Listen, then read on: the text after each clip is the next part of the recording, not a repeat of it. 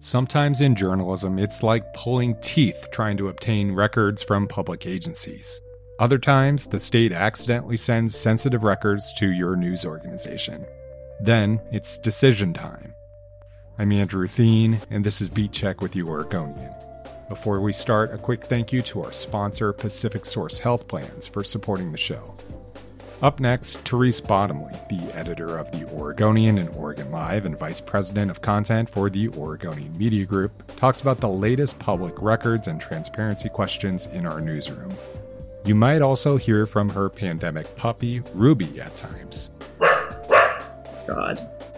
We talked about the state accidentally sending our newsroom and the Salem Statesman Journal records identifying tens of thousands of workers and their vaccination status. We talked about how the newsroom handles those quandaries, what it says about our broader transparency fights, and the rationale for how we are handling those ethical questions. Here's our conversation. Therese Bottomly, thanks for coming back on the show. Thanks for having me, Andrew. So, Therese, you've been a leader in our industry and in the state for decades, advocating for access to public records. And recently, our colleagues received records on vaccination status among state workers, but um, it was much more than we'd asked for. Can you describe what happened?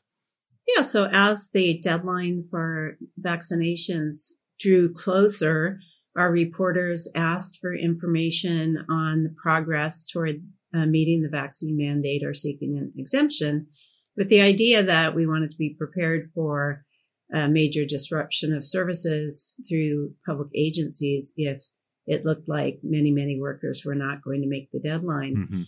And so the state started sending us an Excel spreadsheet every day with updated numbers.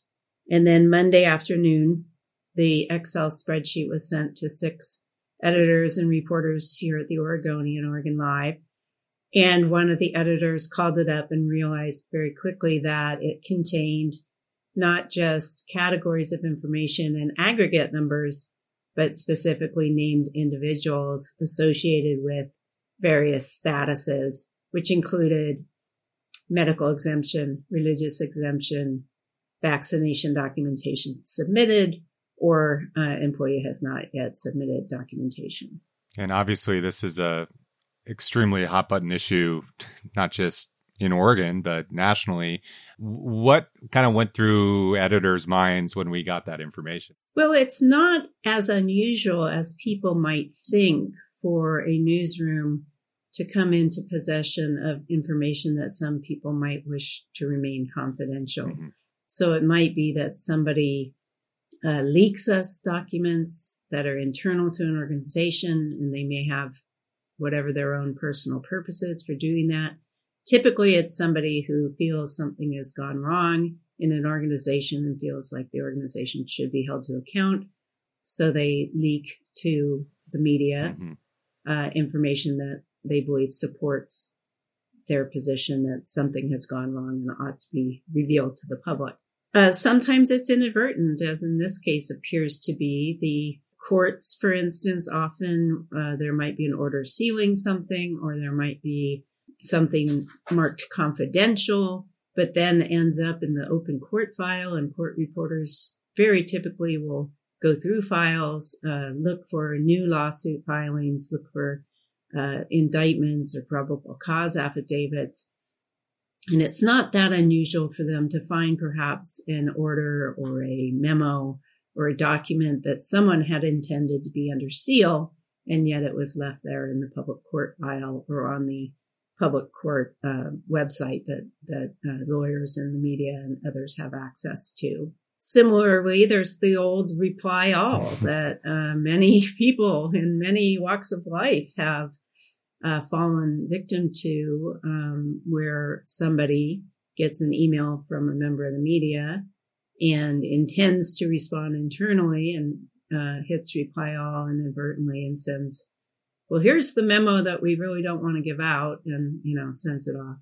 And sometimes it's just very happenstance. I, I got a very long voicemail once, a voicemail recording that was a lawyer I had called for some reason and he had been leaving an evening banquet and he left a message saying he'd gotten my my message mm-hmm. and forgot to hit end call and i heard his 15 minute critique of the judge's uh, keynote address at the banquet because uh, he didn't realize that the recording was continuing to go.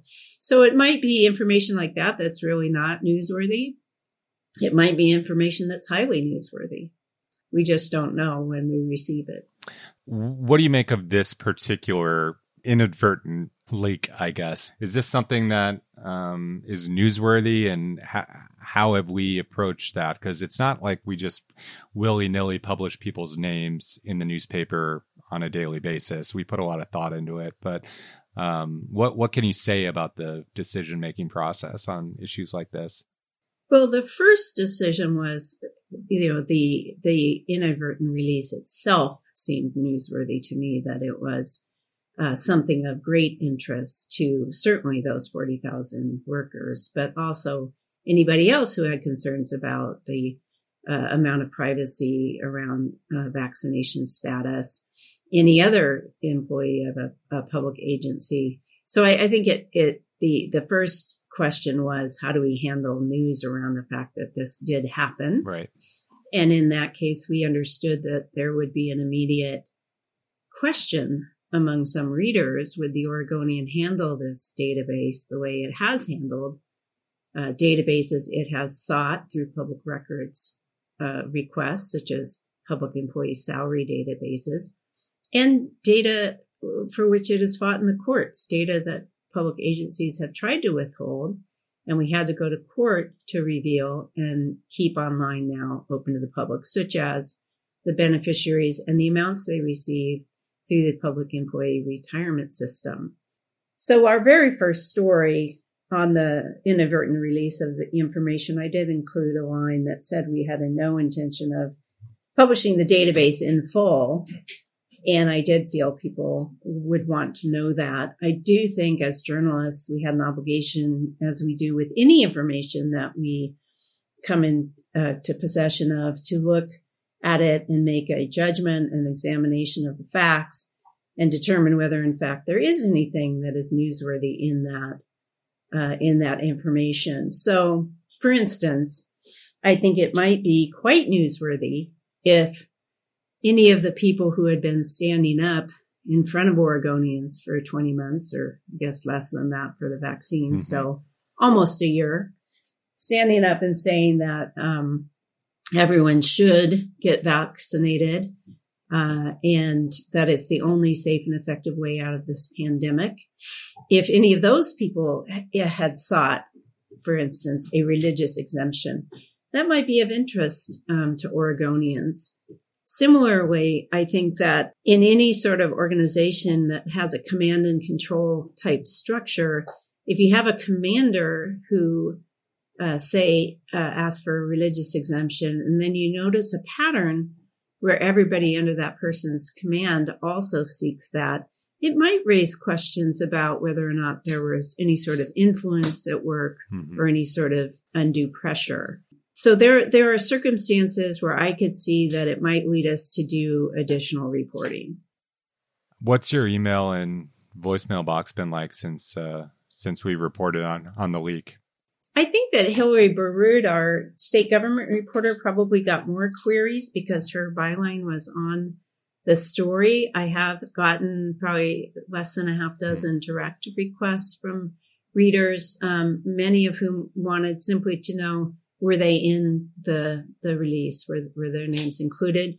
I also received uh, a request from the uh, state police uh, union and the Oregon Youth Authority Union about what we, uh, one asking that we delete it and one asking what we planned and what we intended to do with the information. And I responded uh, to the, the Youth Authority Union that I was not, you know, entirely sure at this point or wasn't able to disclose exactly what we planned to do, but that in any event, we are completely uh, used to and comfortable with handling confidential information or information that is in some way some people might wish to keep confidential and we have uh, a responsibility journalistically to use great care with that information. So we plan to follow best practices. Did we have any intention on the front end to to do this level of reporting about, you know, some of the command structure that that you just outlined, um, and that, that inadvertently kind of fell into our our lap, or or was this really not something that you know we felt was important to put our resources behind journalistically? Well, we certainly wanted to give people a sense in aggregate, and that is why we initially sought the information and were receiving the Excel spreadsheets because we wanted to track what were the trend lines and how did they match up with other states or other agencies. And um, that would in, then lead us potentially to additional reporting also, we did want to hear the individual voices of people who chose not to get vaccinated at risk of their job or their position. And we, in fact, did include several of those voices, people who had cooperated with us and had agreed to be named and identified in the newspaper and online in advance of this mandate, people who felt strongly uh, for various reasons that they did not wish to get vaccinated.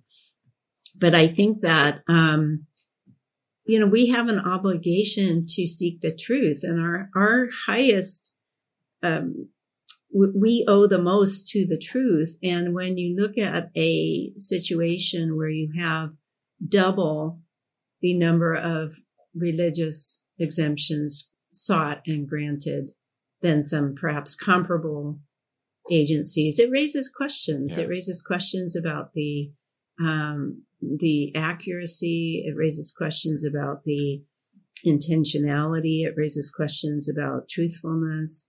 It certainly raises large public policy questions about the efficacy of the mandates and whether or not the state should have had statewide guidelines for what sort of level of proof would be required or what what the guidelines were would be and instead the state made a decision at some level that individual agencies would be in charge of that. And so I think that um, when you have perhaps a loose uh, system that is granting exemptions uh, willy nilly without perhaps much um, evidence of a sincerely held religious belief, then um, and another one who's being strict that that raises questions about whether or not this was done in in the right way. And i think that's exactly our role is to look at those larger questions and ask whether or not there were things that should have been done better and could be done better in the future. Does this particular scenario stand out in your you know you, you've handled so many of these uh, public records fights where like you know we we turn to you and other experts in the newsroom uh, to help refine our arguments when we're making appeals for the release of documents. But i mean uh, what does this conjure in terms of you know we're still in this pandemic and there's this public health issue and it's such a hot button issue. Can you think of anything that jumps out that's kind of comparable at all in your career well, I would say that the PERS benefits uh, fight was somewhat comparable in that there was a very um, strong feeling that that was not just private information, and this would be what PERS recipients were receiving in terms of dollar amounts per month and uh, by name. And right now you can look up any state worker and you can find out by name and by department and by job title what Joe Jones, your neighbor, is making from the state Department of Forestry. And once somebody retired, we used to be able to get that information just as we could get salary information. And then the state quit releasing it. So we went to court uh, and asked for that information after um, the way the public records law works is you ask for the information, you get denied, you appeal. And then mm-hmm. uh, the attorney general agreed with us. It should be public. And then the state PERS um, agency hired outside attorneys and fought us on it. And there was a lot of concern among retirees about that information being public. There was a lot of concern around identity theft.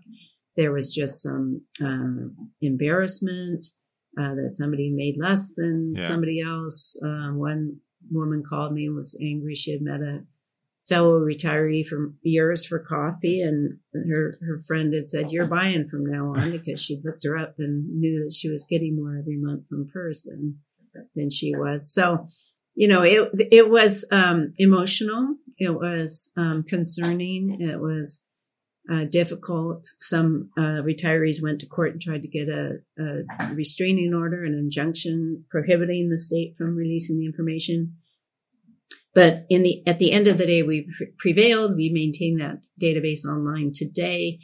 Uh, it was in the middle of like COVID, in the middle of a huge running story about PERS and about the management of PERS and the decision making, the um, decisions that had been made in the past that, uh, re, you know, left people with just really 110% of their ending salary. There were all sorts of questions about how people could pump up their final salary and thus their PERS benefits. So it had a, a larger context. Yeah. You know, it, in contrast to we've had occasions where someone sends us a document that maybe inadvertently they forgot to redact a social security number or a cell phone number or a date of birth. And there's no news value and there's no context for that. So that's not something where we would rush to publish it. You know, we, we would always want to very carefully examine the information that we've obtained. We always want to understand. Maybe the mailman. Not sure. Okay. Anyway, you're, we, you're saying we, we want to understand. Uh... We always want when we're looking at whether to publish information that um, might have a consequence that we don't um, we can't control once it's published. We want to have a strong journalistic purpose for doing that. We want to be able to articulate what is the greater good. Like I said, our loyalty chiefly is to the truth and to the people. Uh, and so we want to always make sure that we are thinking about, you know, what is the, what is, we're not going to publish something just because we have it. You know, we're going to publish something because we think it illustrates a larger issue that is of consequence to Oregonians. Do you think, you know, the social awkwardness of knowing your your neighbor makes more than you thought they did is um, more or less important than knowing your neighbor who happens to work for the state and we have access to their public records um, isn't vaccinated against a you know a, a disease that could be harmful to your loved ones I think reasonable people could make arguments on uh, various sides of that question, uh, in part depending on the role of the individual. For instance, you know, I think there are significant uh, questions when uh, workers in the Department of Corrections have incarcerated people under their custody and control, where one of their primary obligations is to care for their well-being, their health, their safety. And I think that there are serious questions raised if there is an extraordinary number of people not taking basic steps to protect uh, people who are incarcerated, especially when we know that that um, people have died within the walls of the prisons. Now, does that mean I automatically am going to name Susie, Joe, and John. Mm-hmm. Not necessarily, but I'm not ruling it out either if we think that there is a circumstance where that is uh, warranted. So I, I do think in any case, we would assess the information. I mean, we didn't do anything wrong in getting it. You know, we didn't ask anybody to do anything wrong. We didn't do anything wrong ourselves. It was completely on the up and up. We just happened to get information that we didn't expect. But I do think once we have it in, and we can't unsee it, we have an obligation as journalists to examine it and decide whether or not any of it, in fact, is so newsworthy that it trumps any individual's privacy interests. What other, you know, public records battles uh, or, or uh, transparency issues are on your docket at the moment? If you can talk about any of them. Well, there are always, always um, struggles to uncover information from the public. You know, we just saw that the police released the identity of a homicide victim. It's been, you know, almost two weeks before that name was released. Yeah. Uh, so getting basic information about uh, public safety events is always a challenge.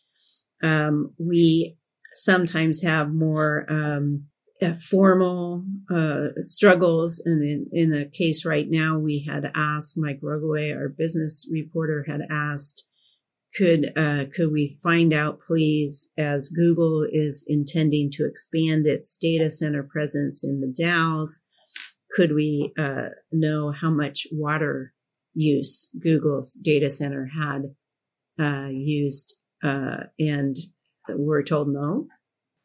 Hmm. And so we, as the Oregon law allows, we appealed that denial to the DA of that county, the district attorney, and argued that um, it should be released. The the city of the Dalles Public Works Department created a record and has a record that shows how much water was used, and that is a public record. And uh, the city said no, it's it's a trade secret, and and that it should not be released because it would harm Google's competitive uh, position in in the landscape of data center competition.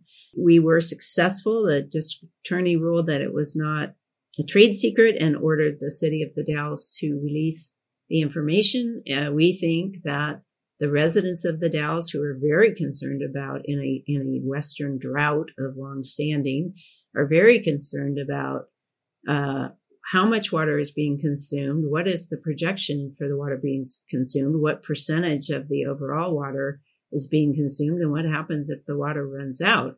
So um, these are basic questions that we think the public, not just residents of the Dalles, but Oregonians have a right to to the answer to.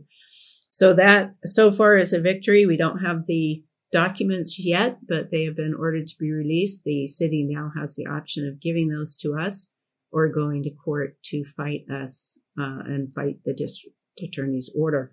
The other one that we are working on is um, over the course of many months, as Oregon has changed its law regarding juvenile uh, defendants, mm-hmm. where they used to, in certain cases, be um, charged as adults, a decision made in the district attorney's office.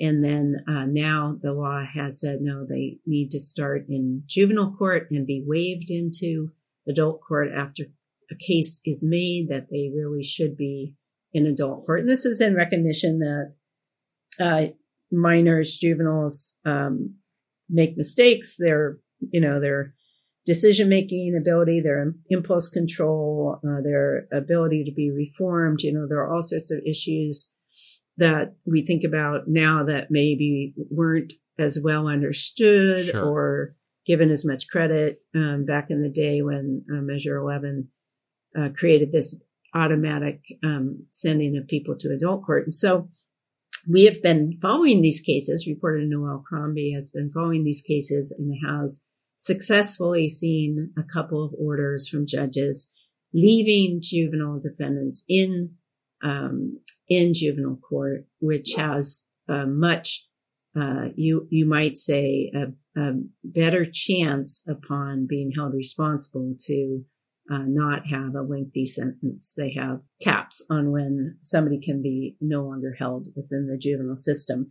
And then in Washington County came a case where the the teenager, now 19, but uh, under 18 when the crime occurred, was in fact sent to adult court. And that was the first case under this new law. And so we wanted to see the judge's reasoning. We, our attorneys made a request through the courts. The judge agreed to release it. The um, defendant's attorney objected and has uh, appealed to the Oregon Supreme Court uh, hoping to bar the release of that information to us. So we haven't heard yet when uh, or if the court will take it up, but you know that's another case where there's a it's not just about that one case. Yeah. There's a greater context there. As Oregonians should know how this new law that lawmakers passed into statewide law, how various counties are implementing it and what the potential um, good things about the law and what potentially problems there might be because um, they may want to go back and make some changes uh, over the years. So without the Oregonians reporter, Noelle Crombie, you know, working to bring that to light, Oregonians would otherwise, you know, not have that insight into did we get the result that we expected when when lawmakers uh, pushed through this new uh, re- reform. Yeah, that's really illustrative, uh, Therese, of a lot of roadblocks we hit in our job. Like, I, I think a lot of people assume that we have more access to information now than we ever have, which is true in a lot of respects. But here's a case where there's this legislative fix. You know, there's a advocacy push on the outside that led to it, part of a national movement. Um, and even then, we have to jump through all these hoops, and it's not clear we'll we'll get all the information that that we think the public deserves to know. We're we're living in a, a time, a great conundrum, Andrew, where um, there are more and more laws passed to try to protect our information at a time when we are blithely giving a lot of information to tech platforms like Facebook. Um, yeah. You know, everybody celebrates their birthday on Facebook, and you know, it may not take too much sleuthing to discover your birth date, uh, which you know might be used for not not too great things. The the um, the tracking that happens on, you know, if you look at a a Nordstrom shoe sale on your phone, then you're suddenly seeing shoe ads everywhere you turn on the, the, the web because of cookies. And yeah. so at a time when, you know, government and, and lawmakers are trying to protect people and protect their data and protect in some cases their genetic makeup from uh, being used to you know not give you life insurance or give you higher health insurance rates or whatever we're also giving up as individuals. We're making the decision in some cases and just doing it without knowing it in some cases. We're giving um, not necessarily government, but private businesses more and more and more information about us. Think of how many people got DNA and uh, 23andMe or any of those DNA um, mm-hmm. kits for Christmas over the years and spit into a tube and sent it off to a private company that's in the uh, profit making business and now they have a lot of information about you and you see the intersection of that with government where you see now police departments using those genealogical trees mm-hmm. to find the answers to cold cases or to find the identities of long found bodies who they never could identify or in the case of the golden state killer to find a killer and rapist who had long escaped justice. And so uh, all this information is out there. It's just being used in ways we never uh, could have foreseen. Uh, well, let's take a quick break and then we'll talk more with Therese Bottomly, the editor of the Oregonian and Oregon Live and vice president of content for the Oregonian Media Group. Last time we spoke was pretty early in the pandemic, Therese, and we were settling into our reporting and editing from home world. And here we are. We're still here. Do you ever sit back and just take a minute to think, I can't believe we're still doing this? yes. Um, little did we know how early it was in the pandemic. You know, we went remote March 17th, 2020. That means we all decamped the newsroom to our dining room tables, our kitchens, our spare rooms, and we've been working remotely ever since. Um, we did have hopes of coming back to the office uh, after Labor Day. Now it's been pushed back to the you know the new year. Newsrooms are you know creative, collaborative, energetic places, and we miss the newsroom. I think there's very few people who don't want to be back. Uh, at least some of the time, um, it's the way new journalists learn from mm-hmm. experienced journalists. It's the way we make our story ideas sharper. It's the way we share, oh, remember this happened, or here's a source I talked to once who knows about that. Uh, being together, it, it, just makes everything better um, some of the time, and some of the time it's great to be. You know, if you're writing a big long project, it might be you might want to stay home and be in your spare room and put your head down and your headphones on and just concentrate. So I think when we do go back, it will be a combination of the hybrid, you know, the, the work from home that we've all gotten used to and and being back in the newsroom you know for planning for collaboration uh, election nights yeah. you know those sorts of those sorts of things so yes it's been a long longer than expected pandemic uh, it, it it it has been a challenge for reporting because um because it's gone on for so long and um, is so sprawling in terms of its impact. The stories you could do are just um, never ending. Yeah. We did succeed most recently in something that we had hoped to do, and it took a while to do it, but we did get into an ICU to chronicle the uh, work, the really hard work of healthcare workers. Uh, this was at Providence with Beth Nakamura, and Dave Killen, and Jeff Manning. And then we were also able to get into Salem Hospital with Fedor Zarkhin and Beth Nakamura to uh, get more of the uh, the patients and how patients were doing and how uh, the the uh, critical care healthcare professionals were handling uh, patients. Um, you talked a little bit about like the the mentoring aspect of of being in the newsroom. I mean, we've. What do you think what what have we really excelled at in this remote life that maybe surprised you and what do you think anything else that's been lacking that you feel that we've lost since we aren't um, in the newsroom together well when i became editor i really wanted us to be known for you know three things consequential watchdog journalism a robust daily report and you know a celebration of the place we live which is you know the best restaurants and the best beaches and all that great stuff and I think that we have done all that. What I think we haven't been able to do is step back from the fire hose of news a bit. Every time we thought we got a handle on things like, you know, the, as I said, we went remote in March 2020. At the end of May 2020, we had the social justice movement where protests in Portland were nightly and very large and went on for 150 straight nights, which we staffed with um, often a team or more than one team of journalists. Uh, and, and then it continued even sporadically after that. Then, as we sort of got a handle on protests and it seemed to be perhaps tapering off, we had September 2020 historic wildfires, which destroyed, you know, so many homes, entire communities in Santiam and in uh, uh, southern Oregon, around uh, Phoenix and Talent, and and, and uh, Lane County east of Eugene.